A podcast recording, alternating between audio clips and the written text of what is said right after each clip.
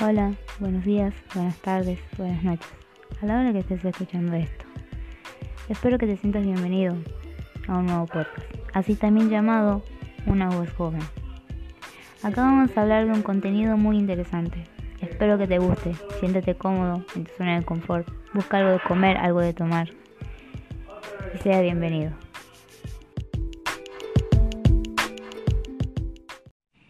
En este podcast vamos a hablar sobre el arte óptico.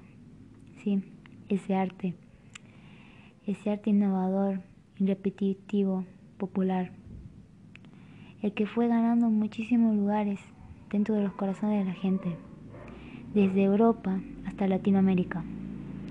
Que fue creado, fue encontrado en los años 60. En, ese, en esa época llena de antibajos.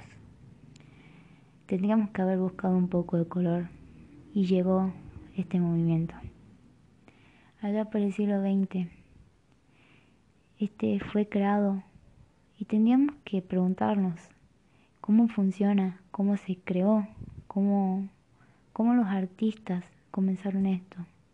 ¿Qué siente un espectador al frente de una obra de arte así? Bueno, podríamos en sí conocer un poco más de esto. Así que comencemos.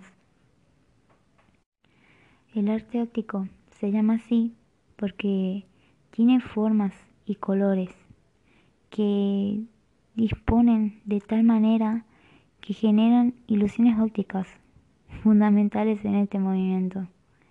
Es un estilo de pintura que tuvo sus principios en el desarrollo de los años 60, como estuvimos diciendo. Fue muy popular, ya que influyó en los diseños textiles de moda, de diseños gráficos y en las publicidades. Es un estilo de arte abstracto, donde podemos decir que el arte juega con el cerebro o con la mirada del espectador. Si bien la obra no tiene movimiento en sí misma, las formas y los colores crean las ilusiones del movimiento. La obra de arte, en este caso, no tiene un objeto más importante,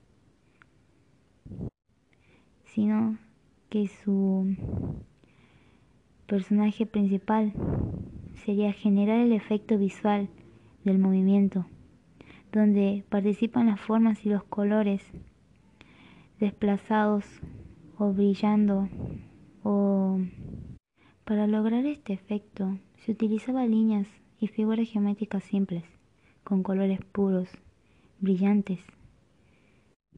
A esos elementos simples le encontramos cambiando en estructuras de repetición, que si bien muchas vemos parecidas porque son complejas, no dejan de tener un orden absolutamente racional, no tienen nada de caótico.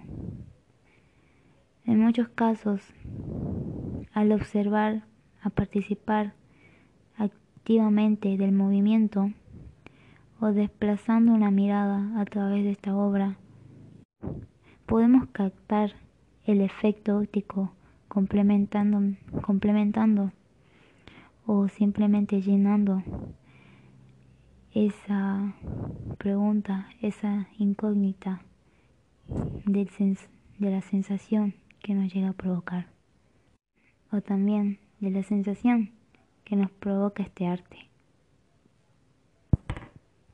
Bueno, uno de los artistas más reconocidos de este movimiento es Víctor Basarelli.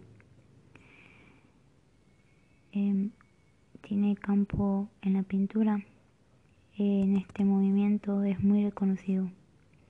Su nacimiento fue el 9 de abril de 1906 y su fallecimiento el 15 de marzo de 1997 en París, Francia. Es es reconocido por sus obras de arte Tigre, Zebra, Negan North, DBA, DBA son una de sus obras de arte más reconocidas. También está el pintor Adolfo Fleischmann, que nació el 18 de marzo de 1892 y falleció el 28 de enero de 1968. Eh, su género de pintura era abstracta, era conocido en el movimiento artístico concreto y óptico. Tenía un campo de pintura, impresión, diseño, dibujo y gráficos. Todo un genio. Tenía sus pinturas más reconocidas, que era Cuadrat Diagonal,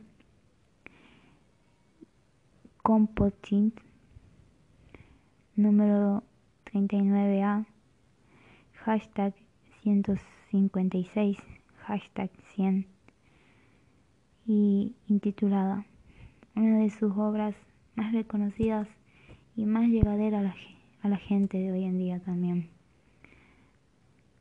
Este, este arte es muy importante. Es impresionante cómo una obra, cómo una pintura puede cambiarte la perspectiva de una vida, cómo puede llegarte y cómo te puede hacer pensar y hacer sentir. y, espero que no suene grosero. Un pedazo de papel con pintura, que es algo mucho más que eso. Bueno, hasta aquí llegamos y espero que te haya gustado este podcast. Me llamo Prada Agustina y esto fue Una voz joven.